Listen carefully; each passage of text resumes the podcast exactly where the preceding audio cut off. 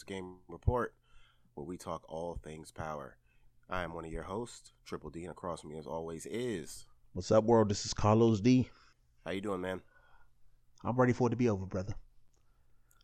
You, you ready? You ready for it to be done? Yeah. Don't don't get me wrong. I, I love doing the show with you. I enjoy doing the Uh-huh. recaps, but this show, I, I can't with it no more. I, I- I just I don't want to watch any more episodes, and I don't want to talk about the episodes once I do watch them. Oh my goodness. All right. Well, we are here, of course, to talk about episode 14. This is sudden death. We're at the uh we're at the two minute warning. This is it. Uh episode 14, a reversal of fortune. And um before we get to it, we we have to do the right thing and we, we have to pay our respects to a legend uh, in the game. Um on and off the court. Uh, Mr. Kobe Bean Bryant, his daughter Gianna, and not to get too deep, um, obviously the other seven passengers on that uh, helicopter who uh, tragically lost their lives and just just a random just just an, an a crazy act of of the universe like you you know one minute you're all of us were doing whatever we were doing sunday and you see a notification and you know you don't think it's it's real uh, because that's the world we live in. It's nothing for a, a, a death hoax to hop up. And uh, as time goes on we, we, we realize the shocking truth that these these people have lost their lives tragically. Um, any any quick words on that? Uh, no, I think you you summed it up pretty well. Definitely rest in peace uh, to um, you know Kobe, the other his daughter, the other seven people. I feel real bad about the two kids. I think they had two 13 years on there. Um, and because even Kobe at 41, you know, that's nobody don't want to die at 41, but at least he got a chance to live, you know, to grow up, to get married, to live out his dream of playing in the NBA, um, to be a father and everything. Those poor little girls, you know, they barely even started their life. You know, just hitting 13, um, and to to have it over is is is definitely, you know, just one of the tragedies of life. Um, so all I can tell everybody, and I know this is cliche and people say it all the time, but enjoy your life, uh, enjoy your loved ones, enjoy the good times. Don't wallow on negativity or bad stuff. We never know how long we're gonna be on this on this earth. Uh, we don't know what comes after this or if anything comes after it. So just enjoy yourself. You know, don't hurt nobody else, and, and just try to have fun. So that's all I can say. All right. So let's uh let's get on into it. Episode 14, A Reversal of Fortune. Uh 24 hours with Tate. Go ahead. I mean, go ahead and, and let it out, man. Okay, I What, mean, what were your thoughts on So, this? so off the break, and it's not that I think this episode is necessarily like bad as an episode by itself, but for this to be the the the the, I can't even think what I'm saying. Not the last episode. Ultimate. Yeah, there you go. The pentultimate episode, the episode before the final episode, after we don't watch six years of this, and you give us an episode about another second rate character, a full deep dive into him, it's just uh, not what I wanted. Not not anything I wanted to see, not anything I needed to see. Um, and I feel uh, bad talking to negative about it because once again, good good acting performances. I enjoyed a lot. I enjoyed a lot of different aspects of this episode. There was a lot of fun parts to it, but overall, we just didn't need it as fans. It was not something that I, that I needed. If I never saw what happened to Tate, I wouldn't care. Um, just because he just wasn't important enough into the show to deserve to have. I mean, at least give us Tommy. You know, give us that Tommy episode uh, as the episode before the final finale. But don't throw in a, a, a Tate episode after you before the final one. So, I- not that episode was horrible, but I just didn't need it. What's your thoughts? Um, I, I, I definitely don't feel as strong, but I definitely totally agree. Um, another misuse of time, um, because they they're gonna cram three characters into this finale, um, which and I, I don't know. I think, and this this just could be me being tinfoil hat. I think they're gonna they're gonna like they're gonna drop this last episode. Uh, obviously not next week because that's the Super Bowl, and I, I knew it was gonna happen. Like I, I'll, I promise I'll get into my actual initial thoughts, but I knew this was just when you when you mentioned that um the that the Super Bowl was gonna be after this episode, I had a feeling that they were gonna go ahead and end this episode and not mention at all that they're gonna take that next week off. Um, because they've done it before. Mm-hmm. Um, and when they, when we get to the you know on the next episode of Power, which wasn't even on the next episode of Power, um, it was just you know a big kind of build up for this next episode. It said nothing about not next week. You know what I mean? Right. Like this particular date. Um, so that's gonna be fun seeing people realize like, oh crap, it is a Super Bowl. Ain't no Power tonight, and like, darn it, like I gotta wait another week. Um, but yeah, I said all that to say, yeah, I, I agree. Um, I, I, I enjoyed this episode, but in the back of my head, I was just like, this was a gross misuse of time. If you had to keep all five of these episodes, you need to rearrange the order. Um, just go ahead and let people be mad and have pa- Paz be first, then do Tate, then Dre. Well, actually, you you need Dre's before Tate's. So Paz, Dre, Tate, then Tommy, and then this last episode. Um, like I said, the acting was awesome. It, it was pretty much 60 minutes of Larenz Tate just flexing, reminding people of who he is, um, which I appreciate that aspect. But at the same time, there's more we could have done with this time. Um, oh, uh, did you notice? Did you pick up on the opening credits that uh, Mario Mario Van Peebles directed this episode? Yeah, I saw that. Yeah, I I just happened to catch it. I almost never look at the, the credits for real, for real. Um, you ready to jump into this? Yeah, man. Let's let's let's kind of get into it. Let's.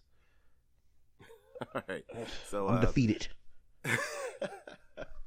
so we uh we we we jump in. If I'm assuming correctly, um, this is this is a, a continuation of when uh, Ghost goes to Tate's office, and Tate tells him that his his his campaign is pretty much done and the QCP is done because he look he was drinking then. Mhm. So I'm guessing this is a continuation from there. Because we find Tate in some Jamaican hole in the wall spot, drunk, drunk, uh, calling up somebody by the name of Croup. Uh, and this is him pretty much putting out the, the hit. Well, pretty much putting out the feelers for a contractor. Um, being super handsy with a with a server, uh, uh, bar server, waitress, Eh, bartender, waitress? all the same. I was gonna say I don't, know if waitress is derogatory anymore. I, I don't know what the deal that is, but yeah, um, we get we get a, a obviously out of line but funny funny dialogue talking about how he, you know what I'm saying, he still got it in the bedroom and all that. We get the drunk talk, the drunk slurring. How did you feel about the opening scene? I mean, it was a good. It was a good setup to start the episode off. Um, so it, I mean, it was like I said, it was funny. It was like more kind of like a comic relief thing. Um, you know, Tate is always bragging about his sexual prowess and everything associated with that. So I thought that was kind of funny or amusing. Um, I think the, be- the the most interesting part about it is the setup where he is calling out the enforcers to come deal with this problem. So it shows that this man, for the, to be a former cop and a politician, even though we know he had like his dirty backgrounds, he can really get dirty, dirty. Um, if it need be to have uh, contract killers in your kind of rolodex it, it, it seems like an extreme move but you know it was, it was it was a nice something like that this man is not one to be messed with i guess Yeah, I definitely kind of dug um, kind of the setup of the the waitress calling. Uh, what we would find out would be his uh his brother, and you know telling him that like, hey, like yo, your brother's down here drunk. You need to come get him. And uh, that was a cool. I, I I definitely dug that transition of him blacking out mm-hmm. where he just kind of tilts to the side and everything. Um, I like that. He wakes up in a strange bed. Strange to us, of course yeah and um, we get an introduction to his family, which um, I'm like you. While it, as interesting as this was, if they'd have brought this in at maybe a season ago, mm-hmm.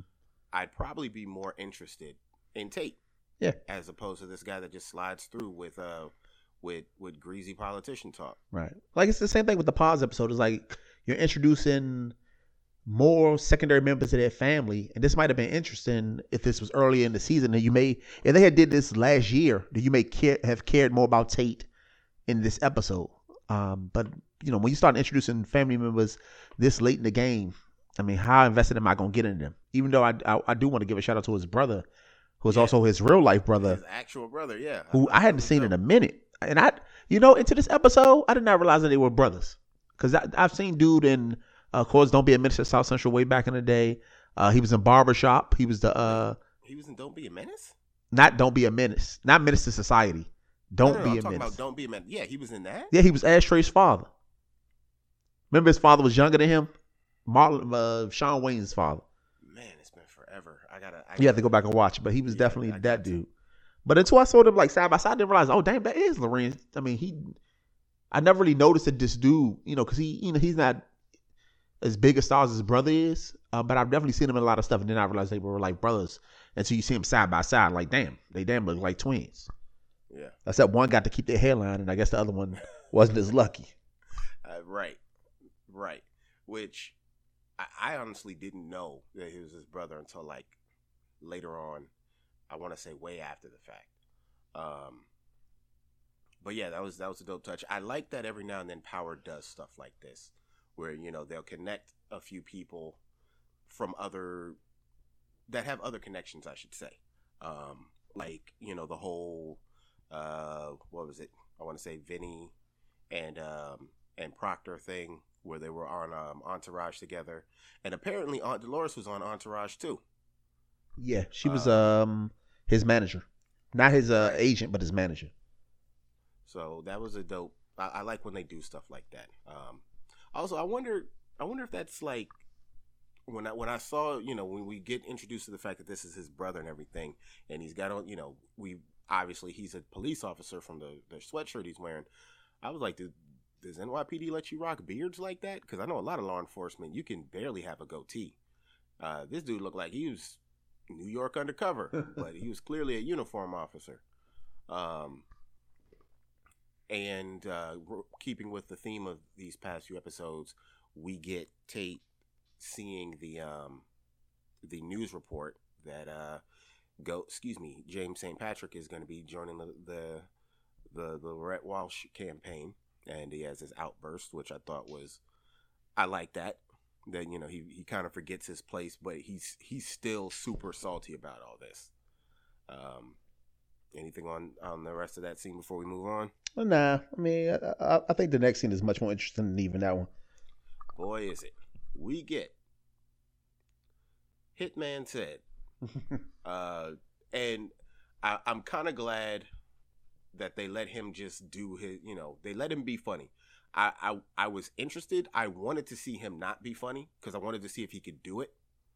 Um, I can't think of many things that I've seen Cedric the Entertainer in where he's not been, you know, building laughs and whatnot. Mhm. Um, but you know, he killed it in this scene. Apparently, he's uh he's got a father son team going on, and man, this was this was probably the most violent scene in the series. Mm-hmm. I can't think of anything this violent. Yeah, not, not not cutting off a like a pound of flesh from somebody's leg. Yeah, that was wild. Um, you know, I I, I thought they would have just implied it, but nah, they they showed it. Right. Like, it, I, I'll let you continue. Nah, I mean this this uh Croup was definitely a highlight of this uh this episode. One of my favorite parts of it was Cedric Entertainment's uh, Cedric the Entertainer's performance as Croup. Um, I, and this was a character I wish they would have introduced earlier. So I think Yeah. we could have got a lot of good fun stories um with him. Uh, I don't know if he could have worked his way into you know doing some jobs for Ghost in them or whatever it may be. But like this is an interesting character, a fun character that I think we you know would have loved to have seen a little bit earlier. Um, but we only get him for about you know not even half the whole episode. But it was fun. Uh, I think Cedric did a good job. I think he played the the position, you know, played the part real well. Um, I like how he was like, you know, a random father and son hitman team is not like the best thing. You know, most dads go fishing with their kids or play baseball, and he out there teaching them the game of killing. Um, so I, a dope, dope episode, uh, dope, not dope, episode, dope scene. Um, definitely gl- gory. Um, not for the faint of heart, but definitely a great way to introduce them to the show. Yeah, um, his love for country music, the Mhm. fact that he's trying to show his son the game, um, which you know, semi running theme with this this show is somebody taking taking someone else under their wing. Um, how did you feel about his? How did you feel about what is his name? I, I had it in my His son? Yeah, Brandon Michael Hall. Yeah. Um, how did you feel about him them playing off of each other? I think they had a good dynamic. So I think it was like you know the, the son is eager to try to get into the game, um, but he's still like is playing that reverence to his father, showing that respect when his father's like, "Yo, chill," or you know, "Watch out," or "You're doing too much," or "I'm trying to educate you." And you know, it seemed like they just had a good father-son relationship, even though their profession was a little bit uh, not the average father-son business. Right. Um, I, I liked how they played off each other. The only thing I think it was just, and this is this is super nitpicky. I, I'll own it. I, I needed him to have. It didn't need to be as full blown, but like I needed a, a, a hint of the accent because just like you, you sound like he adopted you, which is, I mean, hey, you, know, people want to deep dive and make their fanfics and come up with the the the legend of of Croup and Carter. Be my guest, but I don't know. I just felt like the way they talked to each other and just like you know, aside from the killing thing, that was the only thing they had in common. Like I, I wanted to, I, I that that's how good their dynamic was. That's how interesting of characters they were. I wanted to believe more that these two were actually father and son. Mm-hmm. Um, but you know, I, like I said, nitpicky. Um, from there, we go to Tate and his brother uh, blowing off some steam at the shooting range, and uh, we we get we get the early the early showings that um, and also I I assumed that uh that Tate was the older brother, but this is in fact not the case. Um, uh, Maul is actually the older brother. Um, Tate just got taller. Yeah. Um, and we also see where where Tate gets the the random hoodie, uh, the oversized hoodie that he he popped up in in episode ten. Um, and they're pretty much just kind of having a bit of heart to heart. Uh, and uh, we see that Tate still got it, but uh, Maul is much better. Yeah. Uh, I think this up the scene really set up what what has been going in all these scenes is that there's one voice of reason that's trying to tell the person, look, chill out, or you know, this is not what you do, or let it go, or or kind of, you know, you're doing too much, or whatever it may be. And I think this was setting up. Uh, I think his name is what is his name, Maul, Yeah, to be the voice of reason in this one. So we had Kate for, for all people for Tommy. We had Pat Paz's son for her. Um, we had uh, Dre's fiance for him, and then this was just to set up the scene that this guy's gonna be the one that's like trying to pay, put this person who is the central character of this episode on the right path with some worldly advice, and then the person just kind of doing whatever they want to do and they kind of ignoring the advice. So I think that's what this scene really set up.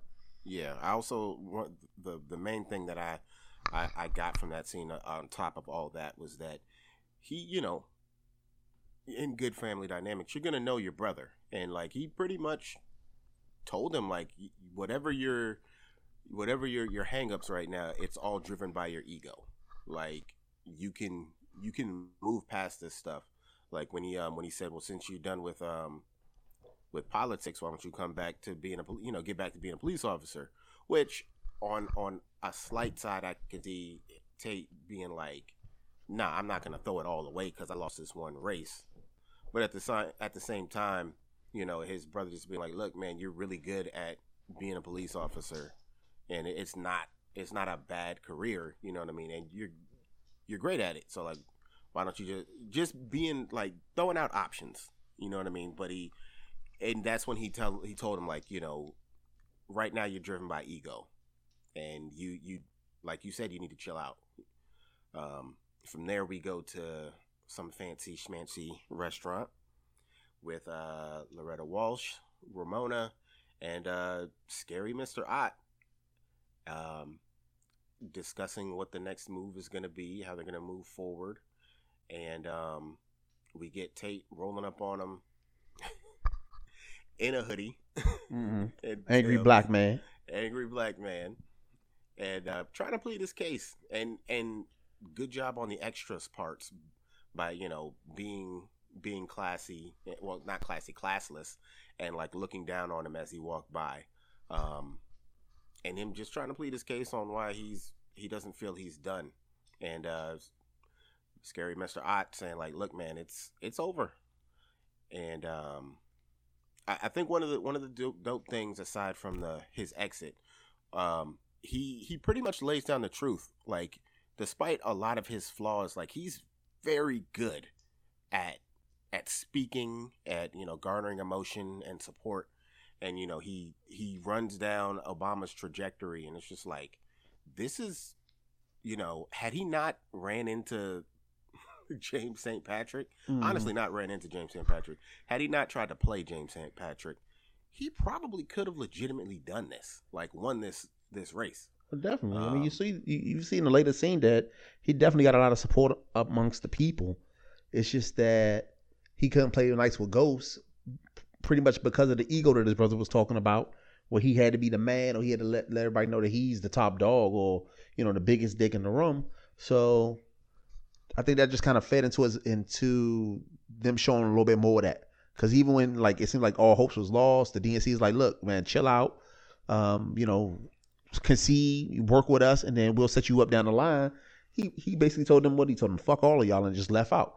So it's just showing that this man ego was just out, you know, unchecked, and he's his own biggest enemy. As good as he is at being slimy and being a politician and putting on that smile, he still doesn't know, you know, know when to dial it back. Yeah, and um, you know, uh, great, great acting. Although there's parts, um, great writing because even Loretta, they like they gave Loretta this one line and she delivered it perfectly. She was just like, the last thing we need is the NYPD causing problem. Me talking to the NYPD and another black man in a hoodie, and she delivered that like right on the nose. mm-hmm. So I was like, well, you know, she been saying some bunch of low key racist stuff after right. they introduced her. Yeah. Oh yeah. But like, I think you know that's just a sign of good acting, where it's just like her her job is not for us to like her, and she's doing a damn good job of it. Um, side note, because I, I meant to talk about this earlier, um, but I, I forgot. Uh, speaking of people playing their roles way too way too too well, even though I don't think he's played his roles way too well that well. Uh, I, I take it you've seen Michael Rainey Jr., the uh, actor that plays Tariq, uh, woke up one day to like 300 plus death threats? Nah, man, I don't, you, you know, I don't, I don't be on social media like that, so I don't know what's going on. Yeah, I, but I'm, I think I don't, I don't know the sense. I think people are just stupid. There are a lot of dummies yeah. in oh, this yeah, world. Definitely, definitely. Like if you can't separate the fact that this kid is just an actor and he's not really Tariq, then you know you need not be sending death threats. You might want to check yourself to some type of hospital. Yeah, honestly, you, I think a lot of it is just it's and it, it doesn't justify whatsoever. But I think a lot of it's trolling, um, people trying to be cute and and be noticed. Um, same thing happened to to uh, Lela Lela Loren Loren. I always mess up her name. Angie Valdez. Oh, her. Um, okay. The actress that plays her. Um, people said uh, I saw. I listened to one podcast where um, somebody did an interview with the actress that plays Holly. She got death threats, and it's just like people are crazy. Um, but I think a lot of it, and like I said, not condoning and it's definitely not cute. Is uh, I think a lot of it's trolling, which yeah. is terrible. Um, but yeah, uh, so from there, you know, he walks out, and uh, he he decides to go to go to church, have a have a conversation with God real quick, uh, where he runs into I always forget the the reverend's or pastor's name, but um, who's who's not and this is what I thought was really interesting. Um, he's not just trying to like counsel him through this tough time. He also told him like, yeah, you need to do this because you made some promises you need to upkeep. Right. Um, how did you? What did you think about that? I mean, like, like I said, this this point of why I don't like trust. I don't. I don't deal myself in religion because uh, I feel like it's nobody, even the pastor, I shouldn't say all the time, but in this particular scene, this clear, clearly is not only about his best interest in being a good, upstanding citizen, but he just wants something out of it, getting close to somebody in a position of power. Uh, and so to me, I like I feel like just kind of abusing his faith to to be trading it for some type of favor with a with a, polit- uh, a politician. Um, but you know, the scene itself was was pretty cool. Uh, I definitely like Tate's um, comment about God needs to get off his ass and give me a miracle Yeah. because he was like, "Shit, I'm at I'm at my wits end." At this point, I think he had finally after that meeting with the DNC and, and Walsh and them, he might have finally been at the point where like, "Damn it, I, I am beat, I am lost." And if if something like like I said, miraculous don't come, I really am on my ass and out of this picture. He asked for a miracle, and a miracle he got. For in the next scene, um, the Shady Twins, Right. uh, Dirty Cops R Us, Saxe and and uh, Blanca Rodriguez walk in, and um, they give him a miracle on a plate, on a platter. Um, and I think this was a great use of just uh, just scene where the the music kind of swells up, and there's these kind of flashing lights that kind of light the room up and Yeah. everything. Um, and he he gets what he believes is is his miracle, um, which and that's pretty much the the the the the the revelation that they're investigating him and his connection to the murder of Ray Ray. Um, I thought this was But- them coming to talk about Silva.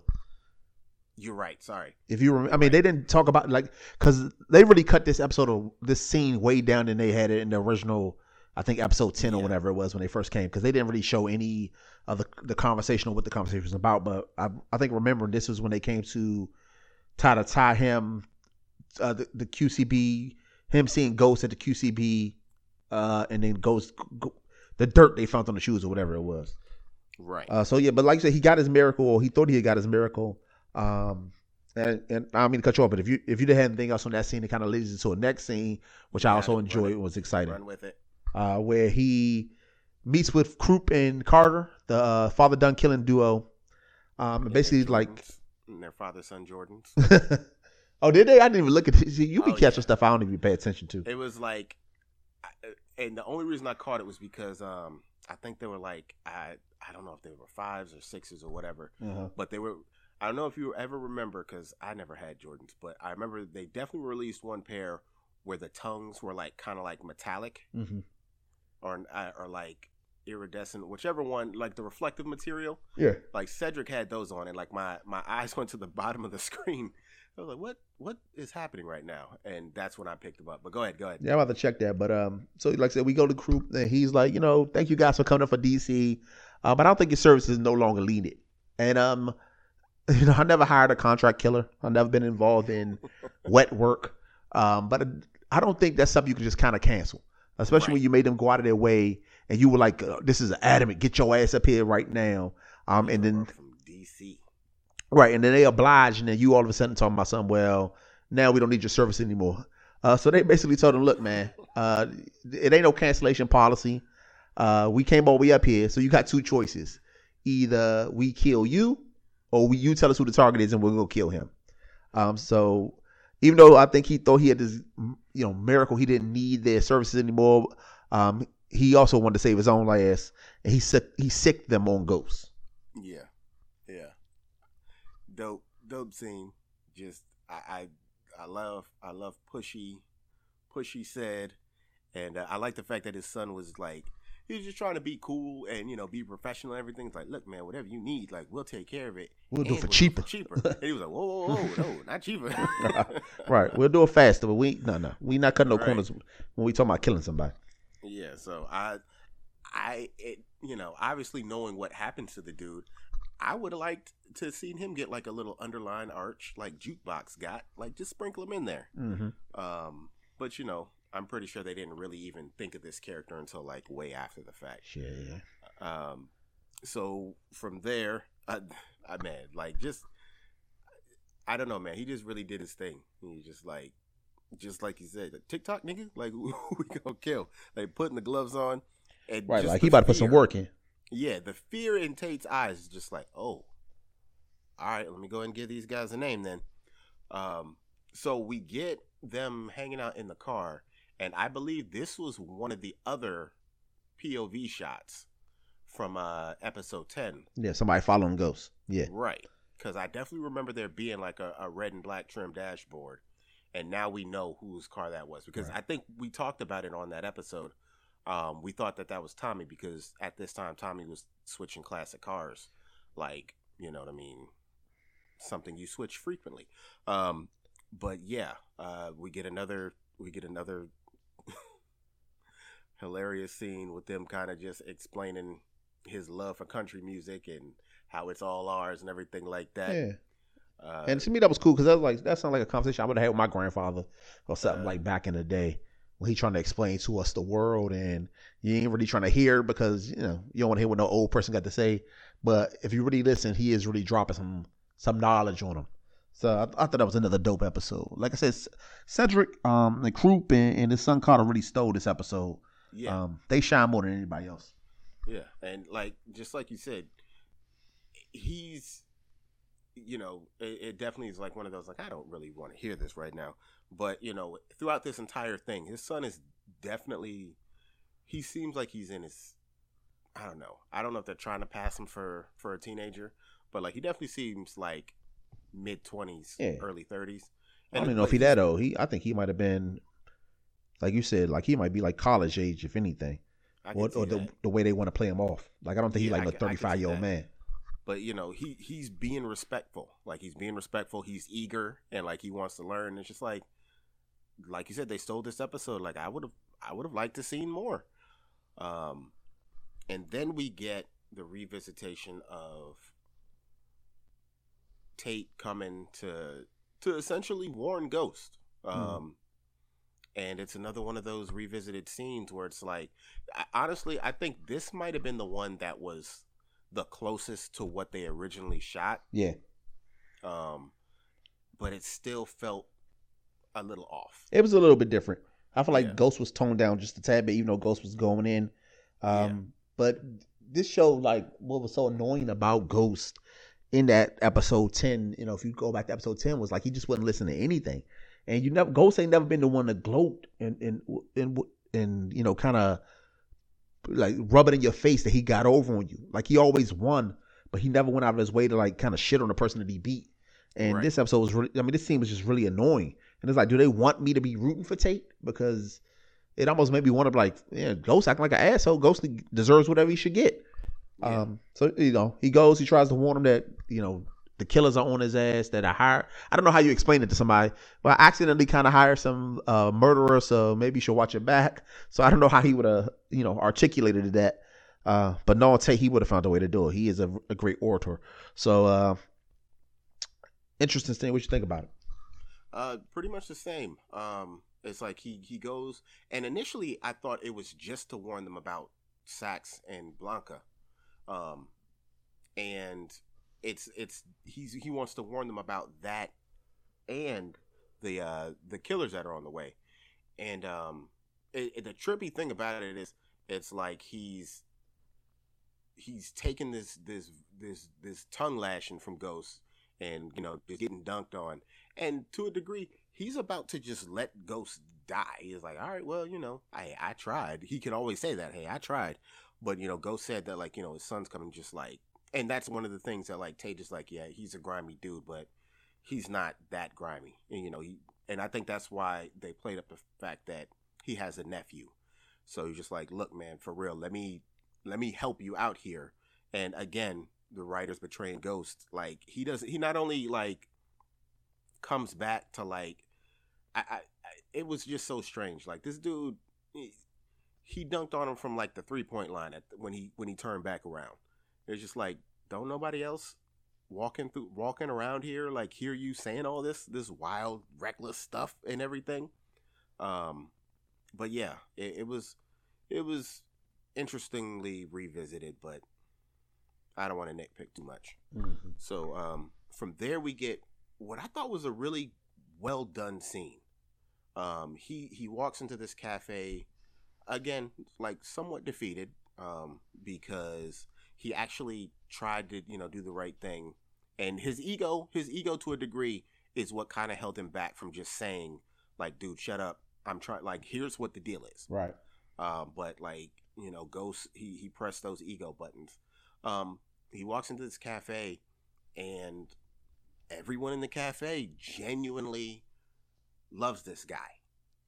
You know, uh, people want they want pictures. They're they're Snapchatting them and selfies and Mm-hmm. and they're tweeting and they're on phone calls and everything. And it was it was the it was the thing that like reminded him of why he was doing this. Like despite a lot of his horrible tactics, it, it remind it reminded him and the viewer that like this dude actually does care about the community. He actually does care about these people. Um, it just shows that he kind of got caught up in the griminess of politics, which is an interesting parallel to some other some of the other characters of this show who got caught up in the griminess of the drug game. What did what did you think about that scene? Yeah, that was a dope scene. Um, like I said, I think it just kind of revitalized, uh, re-energized him, um, and his ego. He was very defeated. He was basically kind of checking out, you know, and kind of just going to let things play out the way they, they were going to play out. But after he got that uh, groundswell of support in that shop, I think it really pushed him towards the rest of the things that happened in this episode. So it was a good, like a recharging of his batteries to see that he still could get some love, and then he was going to try to find a way to pivot that into still trying to meet his goals, especially if you know his killers did succeed in getting Ghost out of there. Yeah. Um, all that. So uh, from there, he, he returns back to his, his headquarters, and uh, and I knew she was going to come back in one way or form from the previously on Power. Uh, we get the return of Cassandra, um, who I I thought this was a, a necessary uh, but brief interaction between them, where she's actually been sent by the Democratic Party uh, to pretty much tell him like, "Yo, you need to. It's time to rein it in. Like it's over. It's time to pack it up. We don't need dissension in the uh, in the party, and we don't need you splitting votes. So it's time to take it down." Uh, to which he pretty much tells her like, "Look, believe it or not, I think I think, and this is just him believing in himself and some ego. It's like I think I can actually turn this around. So, um, you know, f them, f you. Mm-hmm. Get your ass out of here. You're right. Yeah, like I said, I, I already have much thoughts on this. I thought it was a, a nice callback. Um, so it was good to see her again and see that she just wasn't like written off or just gone off into the wild somewhere. Um, but it was cool. Like I said, I, like I said, after his after that incident at the coffee shop, I knew it wasn't nobody gonna be able to tell him shit the rest of the episode. Um, and he just kind of proved that point by the way he responded to her request. Yeah. Um, again, just ego and like, cause she's telling him straight facts that like, look, this is a bad look for you. You know, the Democratic Party has already gotten behind who they're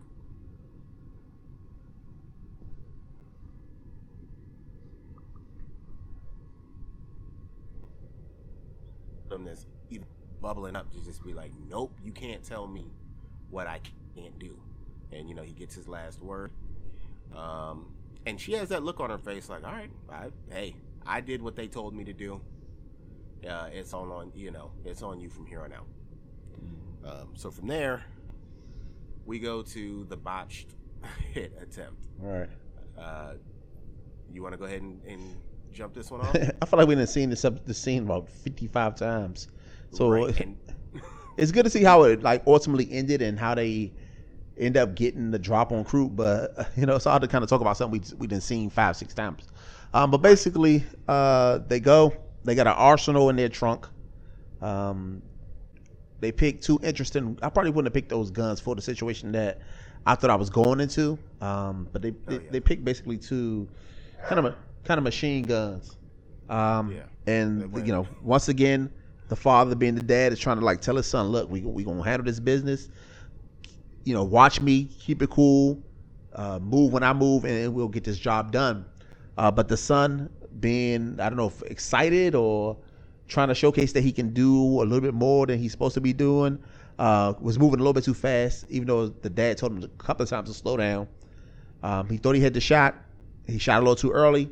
I don't know how he missed this shot because, you know, it's not like Ghost was moving around or running around.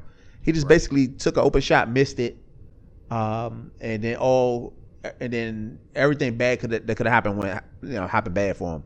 His gun jammed. Uh, that gave. I mean, he wasn't expecting another person to be there, and then Tommy and Ghost just start shooting back. And you know, when Tommy and Ghost start shooting back, you know, we we talked about Tommy the uh, superhero last weekend. Oh yeah, this was this was his his action moment too. We, Yeah. I I like the revisiting of that line. Um, you ain't Italian. Right. Um, we get we get that original shot of Cedric being dead. Right. And we see Um, Croup. You know, Croup definitely died saving his son. So Yeah, yeah, which was Um, which was I'm glad you know with this brief amount of time that we had with them, they they did it the way they did it. Um, but yeah, I was with you. Um, as soon as I I saw them pick the guns they picked, I was like, okay, y'all on some Call of Duty loadouts, because uh, the, these guns make no real sense. like not for the situation they was going into. right. Uh, because yeah, they definitely got tossed off by pistols. Um, but yeah, pretty much everything you said. Like Junior was was too quick on the draw and missed. You know, too eager to show that he could do it. Um, and I like the panic on his face when when things go sideways and he gets the gun unjammed and everything like that. So uh, just a this was probably my favorite version of this scene Mm-hmm. um, because you know it it made more sense. It's just like the the first two versions of this scene. It was just like these phantom bullets and missing wildly. Yeah. Um, so I thought that was I thought that was dope. Yeah, I mean, so we and we we see he he's way you know has less experience than his father, and that could explain how he missed the open shot, you know, with the nerves and everything, as opposed to how did Ghost not get killed when these two clearly had the drop on him in the two previous times we saw this scene. So, good good catch on that. Yeah. So um, we return back to Kate, uh, Kate Tate headquarters, where um, some dude is he trying to he trying to come up, and uh, he's trying to leave with a bunch of contacts so he could work for Loretta Walsh, because you know he he sees the ship is going down, and uh, I thought, it, although it was very close, like I thought he was gonna do uh do this dude like he did. His first assistant. Oh, beat the and, crap- yeah, beat him up. Beat the crap out of him. Well, he threw a couple of glasses at him. That's enough. Yeah. So uh, from you know he, he escapes by the hair of his chinny chin chin, Yeah. And uh, in walks Dre. Um, shout out to Rotimi co- collecting the check on this episode. Yeah. Got a song song on episode two. Yep. I, yeah, we didn't talk about that. I thought that was an, you know that was that was fair. You know, he's one of the most polarizing uh, uh, characters on of the series, and like when he died, they I'm kind of glad they gave him his they gave they sent him out on his song, but I don't know why that song. It was like a a club love song, but whatever. You know, hey, if y'all streamed it, go stream it. Whatever.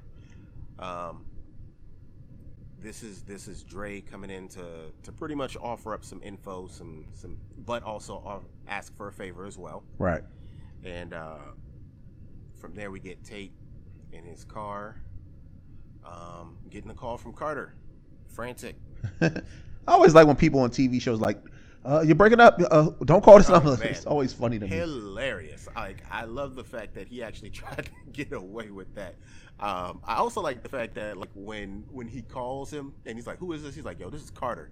Like he actually like looks around while he's driving as if like he's being followed or something like that. But yeah, I love the fact that he he really this dude really tried to hit him with a with a you're breaking up and hung up. Right.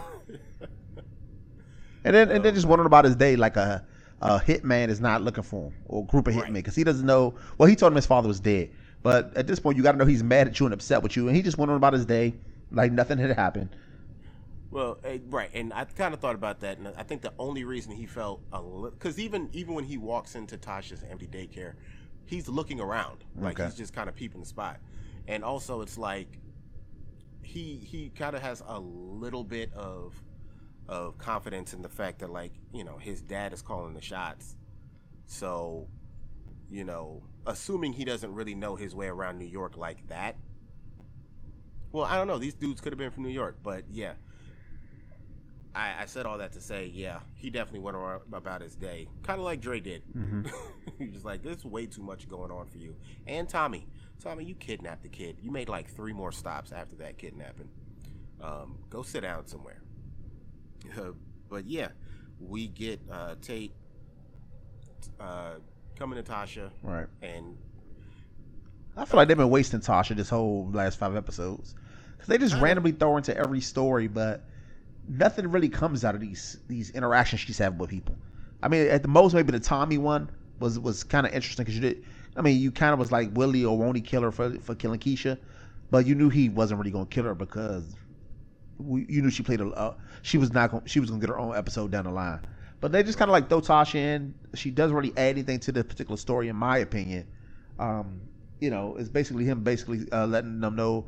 I heard about what happened with Ray Ray. We it's just another chance for him to try to stop Ghost now that he knows the assassination didn't work. But I, I, didn't get Tasha's involvement in this episode. Why we needed her in this scene. Uh, speaking of which, and it, it didn't hit me until this episode. They do this thing with Tasha every single time. Whenever somebody like puts a plate, a tray of evidence in front of her face, she does this exact same thing where she she feigns shock, she turns around, she walks away, and then talks talks away from them while her eyes move back and forth, trying to like gauge it. It's the same move every time, and it I it irks me. Mm. Like I never f- fully noticed it until now, but I was just like, this dude just, and I, I again, I'm not an actor, but at the same time, it's just like you got to make it a little bit. Try not to look like you're lying. Like this dude said, Ghost is about to, James is about to throw Tariq under the bus about them. Like, just start spitting all these things she knows is factual, and her was like, well, why would he do that? No, you must be mistaken. James would never do that. And it doesn't match the energy Larenz Tate is giving her. Where it's just like, look, you need to put this away. You need to put this man away, and you need to do it now. And the urgency that he's delivering, it, it's not. It's clashing against her just kind of being. I mean, it's kind of a, a problem. It doesn't ramp up until she tells him that like he can't be beat. Like he's unstoppable. Mm-hmm. Now, what did you feel about that mineral? Aside from the fact that you felt like it was a wasted, another wasted scene for her.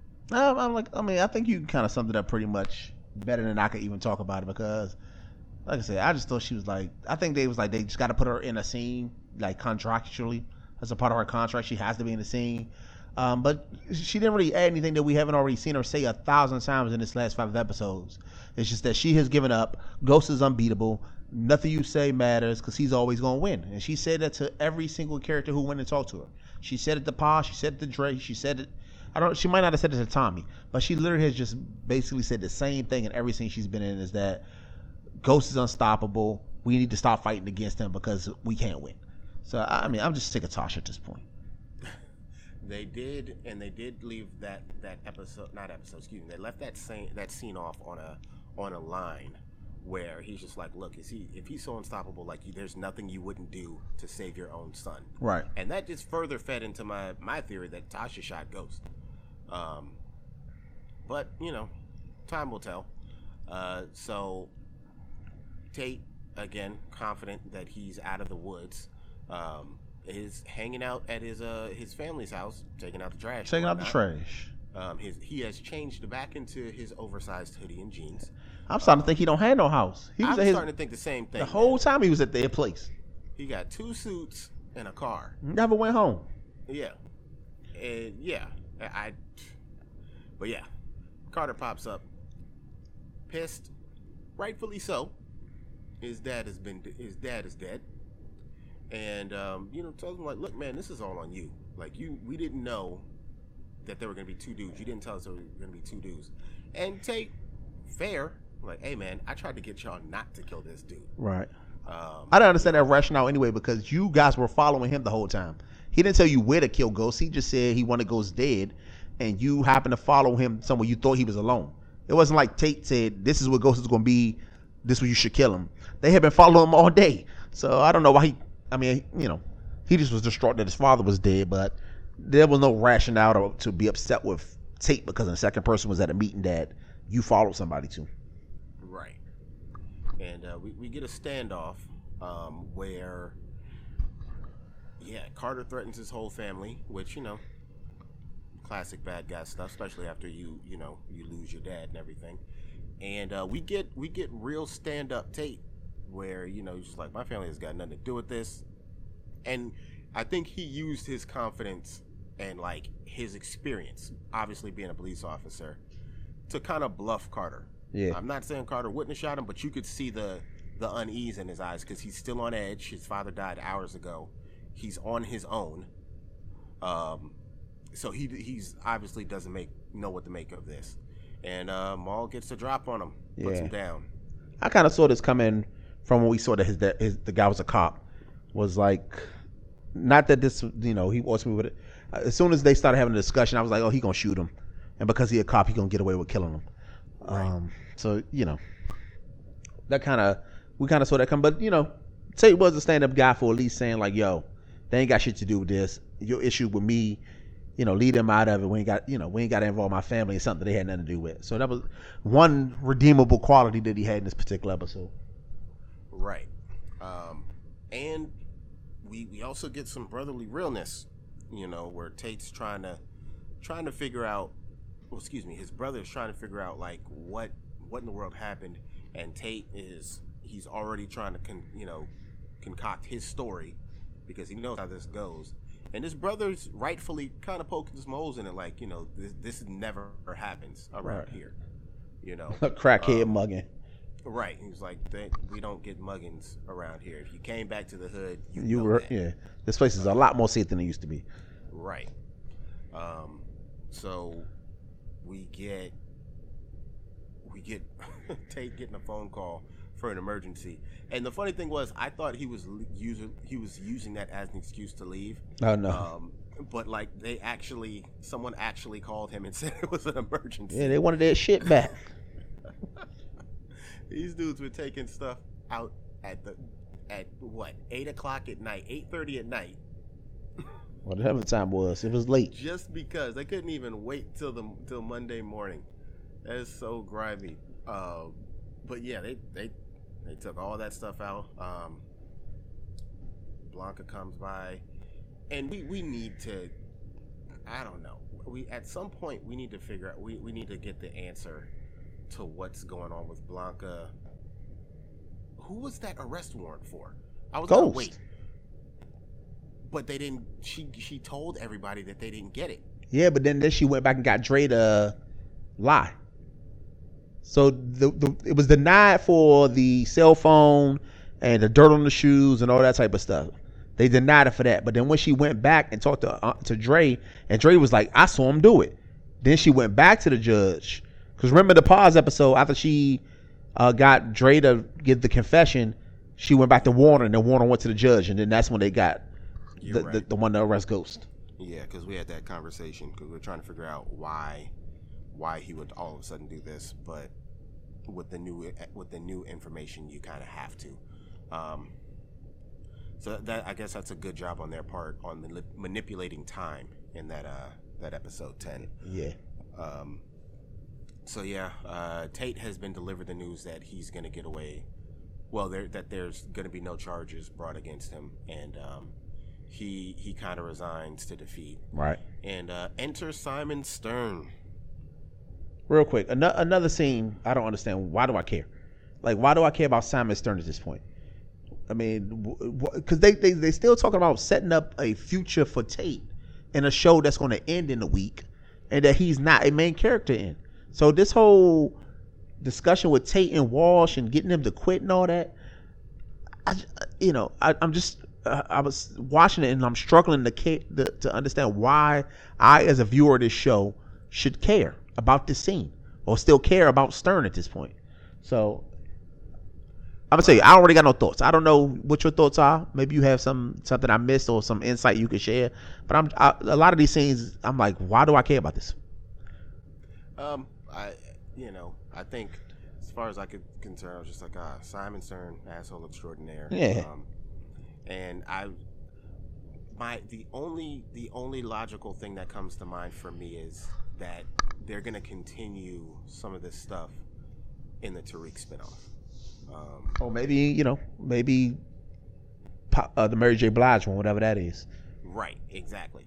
Um, which like which they they would have to because they laid a lot of groundwork in these past couple episodes um, for for some of this stuff to to carry out and then not be revisited. Um, but yeah, we get you know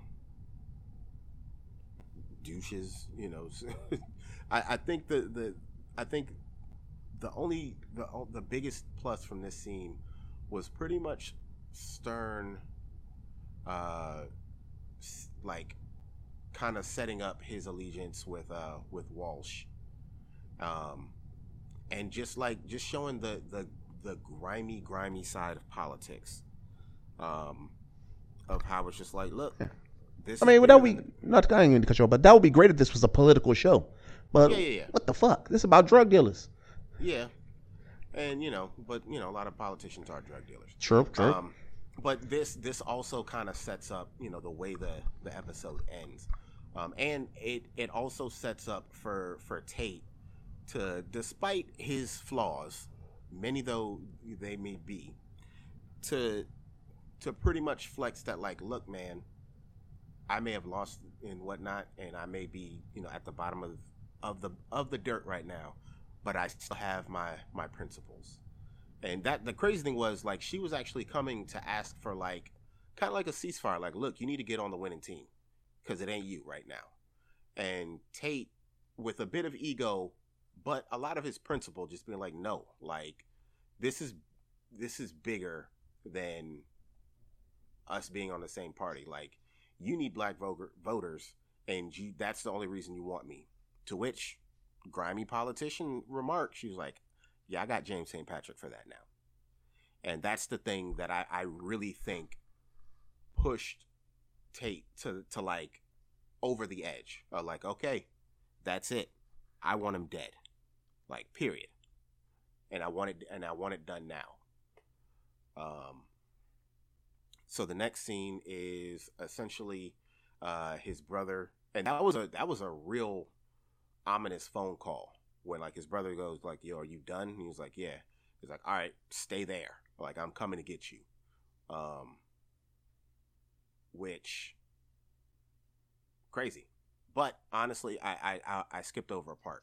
Uh, we get the meeting between Dre where he gives him his his identity, his new identity, and his money and uh, we get the revisiting of the, which again it was relined. They they changed the dialogue a little bit. Where Dre was like, "Yeah, I'll do it for free, um, because I, I want I want him dead just as much as you do." Um, what any any thoughts on the revisiting of that scene? Nah, I don't think they really add anything too new to it. Like I think you know a lot of the stuff. I I, I would think that anytime they were of revisiting the scene, that they would kind of add some type of new information, a new appeal to it. But in this one, I don't think they necessarily did anything that drastically changed the narrative of of the story. The one thing I picked up on was that before he met up with with Dre, he took a gun. When he meets up with Dre, he asks him, "Do you need a gun?" And Dre's like, "Nah, I got one." And I'm wondering if that's going to play a part into earlier when Tariq asked Dre for a gun. So mm. I'm curious about that. Um, so we get the the car conversation, and this was probably one of the best, if not the best scene. Was pretty much them talk, you know, the brotherly conversation of Maul just seeing through his his little brother's BS, and you know, from his his his test, the story he's gonna he's gonna give on why he was out there in the alley, um, to them just kind of hashing out, I guess, childhood insecurities they had with each other. Um, what did you think about that scene? Yeah, that was a cool scene, and I like that the brother was kind of calling him on his BS. He like, man, you making fool everybody with this politician bullshit, but your story ain't adding up. It's a little bit too fishy, and I'm, you know, trying to look out for you as a brother, but I can't do that if you're not honest with me. And then Tate just kind of sticking to his guns and like, look, I'm not, I'm, you know, it is what it is. I'm not to try to lie to you. But if something bad happens to somebody, they might try to blame me. so it's like, what are you talking about? You're not involved, but they could. Oh, hold on, shit. Am I getting the car? Cause they had two. Am I getting the scenes mixed up? Cause they had two scenes when they was driving in the car, and uh, one of them he was like, if Andre Coleman. Uh, that, that's. I think that's after he he gives his um his uh his his report to the police. Oh, okay. Um, which so, we, we, we can mesh together, but let's go ahead and talk about him talking to the police and how he finishes that. Um, you want to go on that first? Man, that just showed me the cops is dirty as hell. Cops so quick to like want to uh, blame the uh, victim or the person who was shot by one of them is just some type of person that w- didn't deserve to live. And the one good person in the room is Tate's brother. He like, damn, that was still a person. Like, I, you know, they act like you, they was gleeful that you know there was one less uh, possible criminal on the streets, and he was like, no, that you know, I don't get no joy out of killing that man. I killed him to save my brother, but that was still a human being. Can we show some respect? And you know, they were just being totally disrespectful. And if for like a slither, you thought Tate was going to be like say something to him, but of course he just gave him a fist bump because he he can't stop being a politician and and wanting everybody to like him. I guess.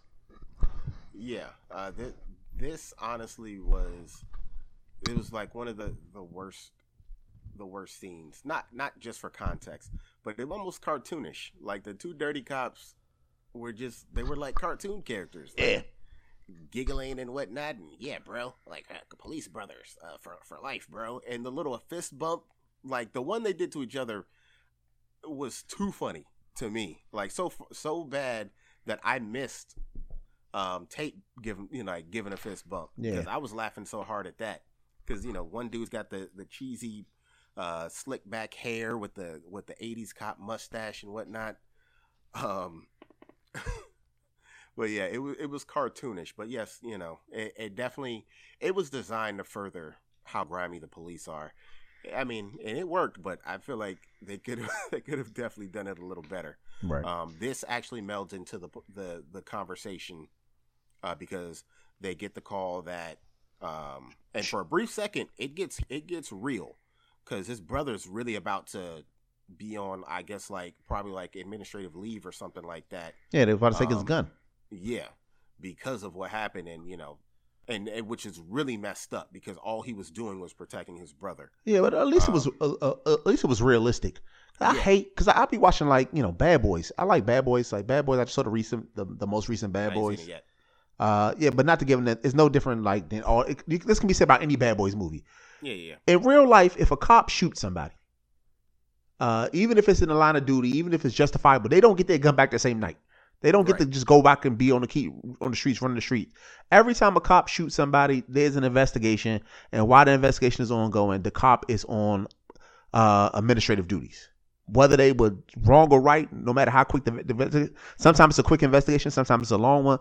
But a cop cannot kill somebody, um, and then the same night be like patrolling the streets right. and so at least they kind of was going to go down the path of making that be kind of realistic. Um, even though they basically told him, "Look, we need you. I don't know why they need a, a plain clothes officer for a murder of truth. He's not a detective. He's not a homicide detective. I don't know why they needed him so bad." Um, but basically, they was like, "Look, we had a shooting the truth. Anybody in the station has to go." And then, hey, Tate, I know you're a civilian, but you used to be a cop, so it's cool. You should come to a, a active crime scene. Yeah, that was ridiculous. and just the delivery, like, come on, bro. Like we're gonna we're gonna go hit up the In and Out, the Whataburger. Right. Come on, man. Like, yeah, that was just that was just bad. Um, but we get we get the this is the revelation that it's like, okay, Tate didn't do it. Right, because he was there. He was he was in custody when this happened. So now we know for a fact Tate didn't do this. Yeah, but I Um, mean, honestly, as a fan of the show, we knew Yeah, before they oh, started course. this five episodes that Tate didn't Of do. it. And and that's the crazy thing. Like while I appreciate I guess the the I guess I don't know, going out on a limb with this whole thing, it's like you could have you could have maximized your time by sprinkling the Paz, the Dre. Well no, actually I would I wouldn't have minded Dre as being a real suspect. You could have sprinkled the Paz, the Tate, and the um and the, obviously the Saxe stuff. Like you could have just sprinkled that about instead of giving them their own episodes. You could have done much more, but Right. whatever. To me, it Um, seemed like this show had been for years begging for more episodes. Like Yeah, people always like that- it's not that's enough a fact. episodes, and then they That's finally get them and they don't know how to fill them properly. So Yeah. it's like you didn't need 15 episodes from the start. You you you you you had found a way to make 10 episodes work every year. Maybe you should have just stuck with the 10, and maybe we would have had a more compelling story. Because as as much as I like the Tommy episode and the Dre episode, these last five episodes have really been off putting to me and have turned me off from what you know, and I never thought Power was like this great show, like the greatest show ever, but really has downgraded the show for me. Uh, I don't know if I would go that far, only because I came in after having binged it. Not to say that I had necessarily low expectations, but I I knew that like a lot of it was it was fluff. You know what I mean? Um. It, so I, I feel you, but also it's like you know I, I I wasn't I wasn't fully in that that lane, but um. Regardless, uh, here we are. We we, we continue. I guess might as well continue the conversation. Um, where they're in the car and they're talking about um how their just their their upbringing and everything like that. Um, and this I I really like this this particular scene, this conversation, the dialogue between them, because I really just said the the same thing like three times back to back. My bad. Uh, but it's it's really his brother, like you said, calling him out on everything, and again, like being just real about him and, and his ego. Like it's his ego. And I honestly, this was the scene that it kind of showed to me that like of these two, Tate was the ghost. He didn't know how to lose. Mm-hmm. Like he he always won. He always found a way to come out on top. Um, and that's that was the thing that like he his brother was just getting getting to him. That's just like you you've you've always been able to talk your way out of everything. Um, things come naturally to you. You're gifted. Like you always win, and it it kind of made his loss to Ghost that much heavier because it's this dude that essentially doesn't lose, and he lost big. Mm-hmm. You know, and it's you could tell it's it's him dealing with his first L at a point in his life where he he never thought he'd have to deal with L's, and not and again not just any L, a huge L. What did what did you think about that? Yeah, I mean that's a good you know good summary or, or good thing of it because his brother talks about him how lucky he is and how he's always you know say, always coming out on top. So it did really kind of feed into what you're saying is that maybe he doesn't know how to deal with losing because he just never had to really do it. Um, and that's why he's taking this loss to the hands of Ghost so hard. Um, because honestly, he could have like like like people been telling the whole episode. You know, you still you still a city councilman. You still in politics. It's not the end of your career. Right. It's just not your time right now. It's not your cycle. And you know, uh, for most the majority of politicians, they would have dialed it back and then kind of came back stronger the next time it was their chance. But he just refused, um, like many characters in these last five episodes, refused to just let things go, even when they look like they would look, you know, there was nowhere else Right. for them to go. They just can't just like be like, okay, I get it, I lost. Let me kind of regroup and then come back later. But no, they just want to, you know, they got to be buried before they admit that they lost. Right. Stay in the car. That's all you had to do. Yep. But my question is, you know, he cocks the gun before he gets out. Police everywhere. I don't know what he was planning on doing. Uh, That what was what was you gonna do? Why would he even bring a gun out there? Like, did he think he was gonna see ghosts and you know drop him? or Dre? Oh, possibly, maybe thought, but That was my thought. That like he was gonna he was gonna try and find Dre, and and pull a more on his terms of what happened with um Alfonso or yeah, Alphonse. there it is. Yeah, Alphonse, where he was gonna put him down and be a hero. hmm Um, I think that's what his plan was. But uh, he gets he gets stopped by by a news reporter and puts on the most amazing display of men of just just verbal diarrhea. Right. Masterful. Pulled it out his ass. Just all types Like- of words and inspirational quotes and religious things. Effortlessly. Right. It was amazing. Like, yeah, because the brother even obviously- asks him. The brother asks. Yeah. At the end, like, man, where, where- you know, where'd that come from? And he just, I, would, I think he said like practice. Like he just has been Yeah. doing this smoozing and this BSing thing for so long that it's just natural to him. just and obviously you know we know this is scripted and everything but like he he's so believable like that it's just it was amazing to see him to just pull this out of his out of his ass, just like nothing. Right. Like, okay, I'm I'm up against the call, uh, up against the wall. Um, not only do I need to say what you want to hear, but I need I need to look as good as possible while doing this. And man, did he pull it off! Mhm. Um, too like smooth. his- Too smooth. yeah, his brothers over there watching him like this. This is amazing, and he Tate gets if even if he loses, you know, obviously he's gonna at this point he's gonna lose this campaign. Um, it's like he still he still looks good. If if nothing else, he still looks good. Man. True indeed. So, like I said, we uh forever a spinster. He he he makes it happen. So uh and it it makes me wonder again. Like so the way this, this it transitioned into the scene of him getting his tie his tie his necktie tied, I'm wondering if there's another uh another time skip. Cuz Nah, I I don't feel like it's like the next day. I think they want you to believe that, but I just I don't know, man. I feel like there's a time skip. I would hope that that they really wouldn't read this dude's will the day after he got shot. But like I I don't know. I, I feel like there's a time skip, but uh we get Loretta Walsh and Scary Mr. Ott uh coming by his brother's place because as you've theorized, Tate might be a political hobo. He just he just be living at the office. I don't know what he does. But he he don't like I said. Why was he even getting dressed at his uh brother's house, and why did he have the meeting with the DNC at his brother's house? Like he don't. Ha- yeah, because even late in the episode, he in a hotel. Yeah, He, Yeah. does he maybe he don't got nowhere to live. anyway, amazing. but uh yeah, so, uh, so the DNC shows back up. Ott and uh Miss uh what's her name Walsh. Yeah.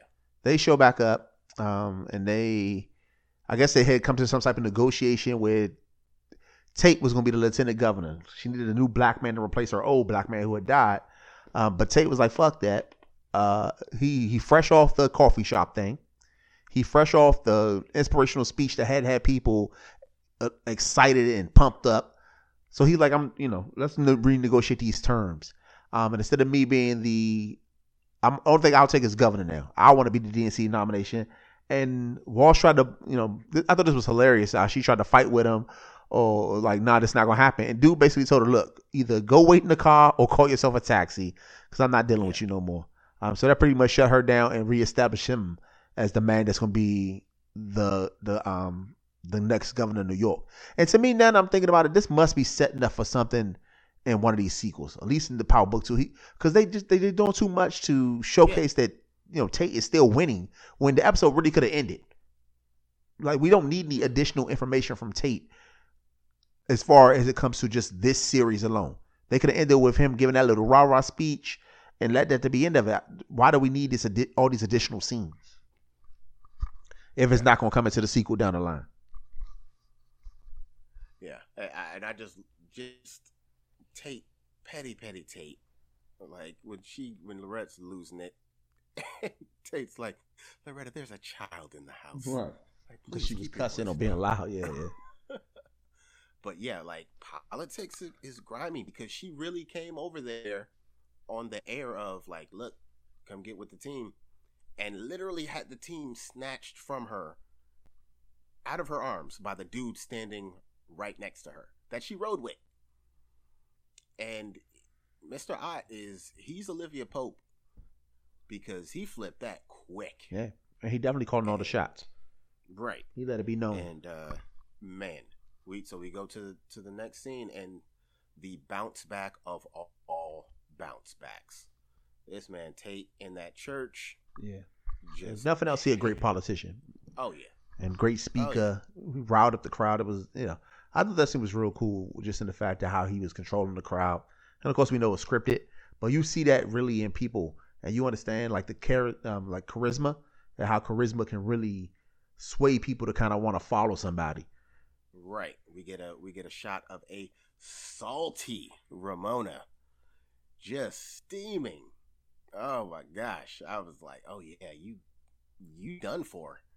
Um, but yeah, just Tate showing what what and when I say good, I don't mean actual morally good. I mean like good at playing the game politics looks like. Um, he he milked that place. He played it. He he started to get preachy. You know what I mean with the cadence and whatnot, and he did his thing. Um, and of course, Tate being dirty, dirty Tate when he's leaving, man, when when him and his family were walking out, and that's just how much this show has scarred me. I thought someone was gonna shoot him or his brother. Like in in broad daylight, in the rain, in front of all these people. I thought someone was gonna run up and put two in his chest. Um, but that's just you know the nature of this show. Uh, but yeah, dirty, dirty Rashad. Uh, the the reporter asks him about uh, you know choices made and everything, and he just he just tosses Ramona right under the bus.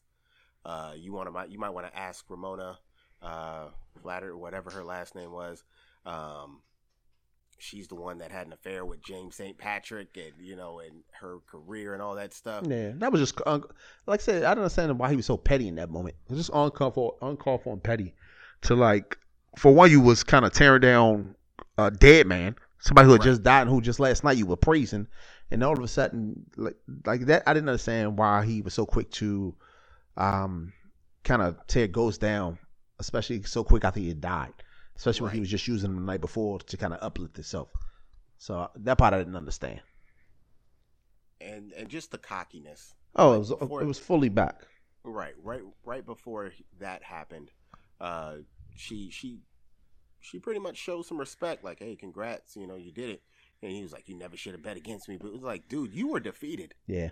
Like this was this was pure happenstance and chance that you that you came out on top. Like you you were you were done. You were done. Mm-hmm. Um. But yeah, uh, nice little you know parting shot with with his uh with his family, his brother dropping the news that uh that Dre is dead. Yeah. Um, which it, he even said like, you know, why are you telling me this? Um, he's just like, hey, I just thought you wanted to know. Uh, these things worked out in your favor. Again, um, yeah. Lucky. Oh, that's what it was. He always called him Lucky. Mm-hmm. Yep. You know, you might want to buy some lotto tickets or something. Um, but yeah, just grimy, grimy. And then, because I'm sure somebody on the internet was asking for it, we got a sex scene. Well, for a show that had been so sex positive over the years, they really didn't give us a lot this season. So it was good they had to throw one more in there. Why not? Because uh, you not you know you're not gonna see one next week. So why not throw one more? Apparently, uh, Tate uh, is not lying about his um his sexual prowess because they uh he got Cassandra back, reeled her back in for one more go around. Yeah. And she could do nothing but praise him and I guess his skills. Even got her to pay for the whole, for the room. Right, and that was a nice. That thing looked nice. That was a nice room, and and all I could think was like, why don't she just blow up her his spot? And I was like, oh, she she has political aspirations, so she can't. Right. So, ever the chess player, but just so dirty because Ramona comes over, and you know they're both being petty towards Ramona. Well, she come downstairs, roll ball open, Right. Titties hanging out and everything. Yeah. And uh, just like, look, Ramona. And then Ramona was just mad. She was like, bro, I mean, you had no reason to kind of throw me, you know, throw mud on my name. But like, why why did you have to bring up the fact that I was having an affair with Ghost when one, she wasn't having an affair with Ghost. Exactly. She never slept with Ghost. Exactly. I mean, she had plans to that night, but she just never. Man, he died before she could do it.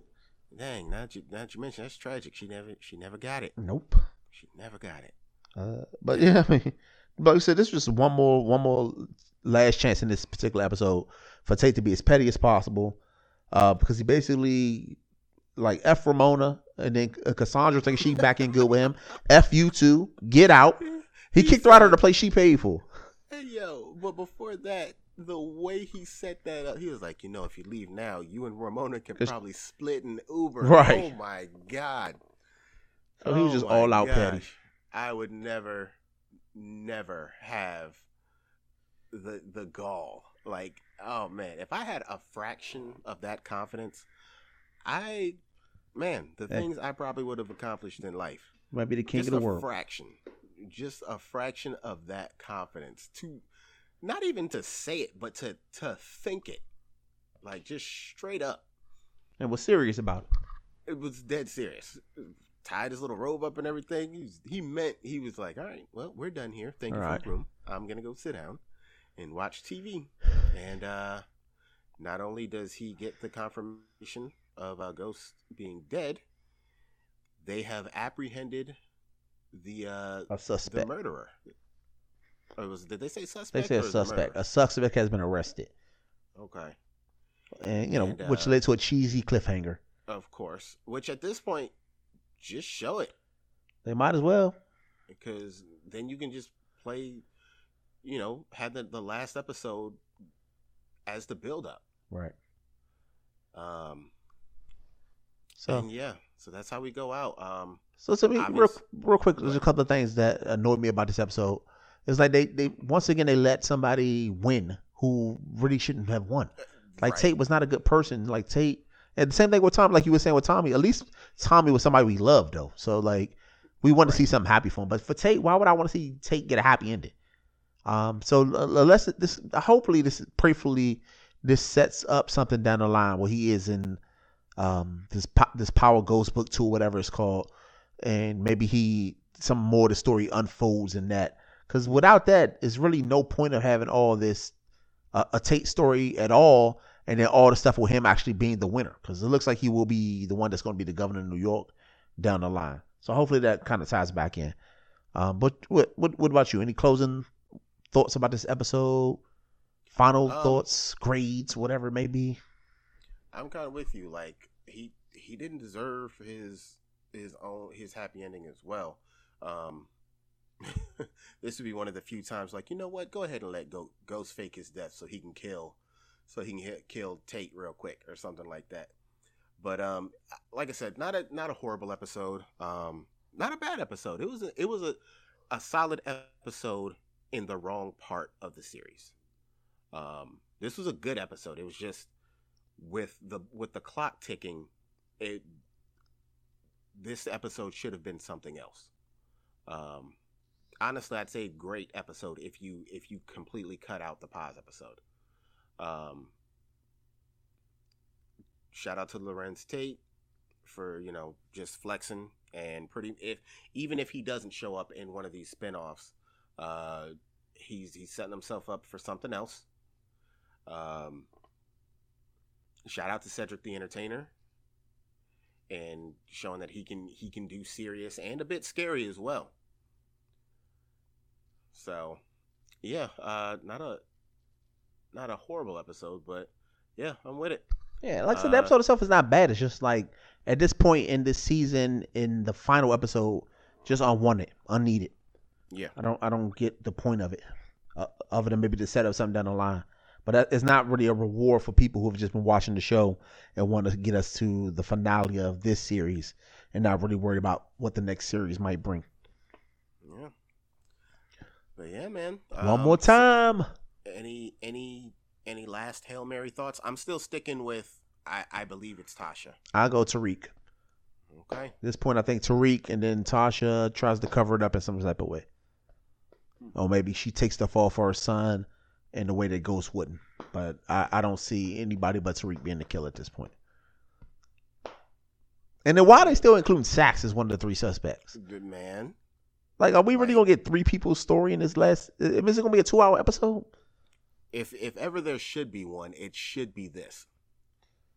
It, this this is the one it should be because wasn't wasn't episode ten like an hour and thirty? It wasn't. I don't think it was that long, but it was. It was a little. It was extended. It was a little bit longer. I don't think they made it to ninety minutes, but it, made, it was probably a good 115, 110. So we'll we'll we'll see, man. So obviously not next week, but we'll be back in two weeks. Um, real quick, who you got in the Super Bowl? Who I got in the Super Bowl? Yeah. I always root for the black quarterback. Either black quarterback or black. When it's not my team, black quarterback or black coach. I root for him. So I got to go Chiefs. Okay. Um, I'm a Raiders fan, so honestly, I kind of want this to be like a no contest. Yeah. Um, I want the Niners to come up on drug allegations, and I want the Chiefs to be uh come up on uh tar- a targeting investigation, um, headhunting and whatnot, and uh, we'll just get a halftime show, a bunch of commercials, and uh, we'll leave it at that. But I guess I have to pick somebody. Uh, I, I think I, I think I'm gonna rock with the Chiefs just this once. Hey, nothing wrong with that. Yep. Got to pick somebody. Uh, anyway, we'll be back for one final time. Uh, people already know what. To, I'm not even gonna do the spill no more. People know where to find the show at this point. If you haven't figured out how to find the show by now, I mean, still share it. Episode. yeah, yeah, Right. still share it. Anybody that's listening right now, share. Who people who may not listen it, you know, uh, feel free to comment, feedback, all that, all that BS. But uh, we only got one more of these left to go. I pray that they bring it strong in the final episode. I might be able to forgive all this other stuff if they bring it strong in the final episode. But if they lay another dud, I will not be watching the sequel. All right, you heard the man. Um, I'm on the fence now. Whether whether or not I wa- uh, if I do watch it, I don't know if I'll recap it, but we shall see. I, I don't think I I don't think I can do it alone. I could, but I, I don't think I will, uh, and then I don't think I want to. So you this is it. You guys are at the uh you're at the one yard line. Are you gonna pass? Are you gonna rush? What's it gonna be? Um, as always, I'm Triple D. I'm Carlos D. Uh, Peace.